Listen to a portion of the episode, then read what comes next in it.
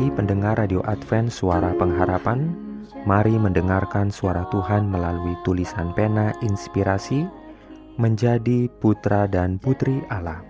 Renungan harian 7 Oktober dengan judul Kristus adalah pokok anggur yang sejati Ayat inti diambil dari Yohanes 15 ayat 1 Firman Tuhan berbunyi Akulah pokok anggur yang benar dan Bapakulah pengusahanya. Mungkin Yesus datang pagi Urayanya sebagai berikut. Mereka yang ingin mengikuti Kristus harus percaya kepadanya. Mereka harus membuka hati untuk menerimanya sebagai pengikut yang setia.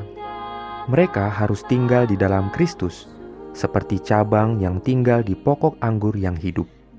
Ada penyatuan vital yang terbentuk antara induk dan cabang, dan buah yang sama muncul pada cabang yang terlihat di atas pohon. Dengan demikian, Tuhan akan bekerja melalui agen manusia yang mempersatukan dirinya dengan Yesus Kristus. Mereka yang memiliki kepercayaan yang abadi kepada Kristus akan seperti Henok, memiliki perasaan akan kehadiran Allah yang abadi.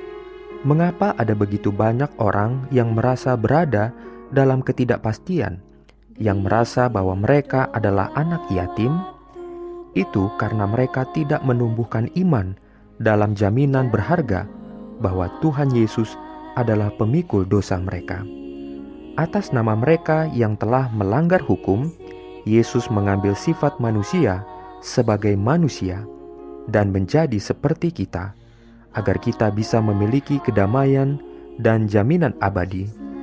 Kita memiliki penasehat di surga, dan siapa pun yang menerima Dia sebagai Juru Selamat pribadinya tidak ditinggalkan sebagai seorang yatim piatu untuk menanggung kutuk dosanya sendiri.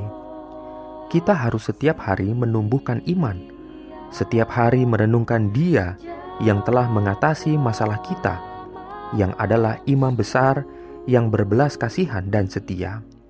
Sebab oleh karena ia sendiri telah menderita karena pencobaan, bukan dalam beberapa hal, tetapi dalam semua hal seperti kita, maka ia dapat menolong mereka yang dicobai. Sebab imam besar yang kita punya bukanlah imam besar yang tidak dapat turut merasakan kelemahan-kelemahan kita. Bahkan sekarang di surga, dia menderita kesengsaraan kita. Dan sebagai juru selamat yang hidup, sebagai pembela, dia membuat pengantaraan bagi kita.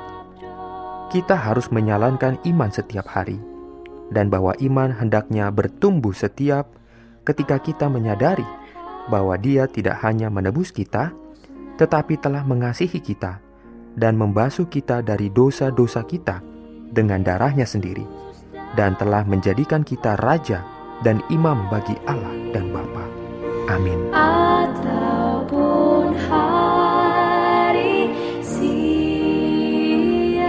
Jangan lupa untuk melanjutkan bacaan Alkitab sedunia. Percayalah kepada nabi-nabinya yang untuk hari ini melanjutkan dari buku 2 Korintus pasal 13. Selamat beraktivitas hari ini. Tuhan memberkati kita semua mungkin datang malam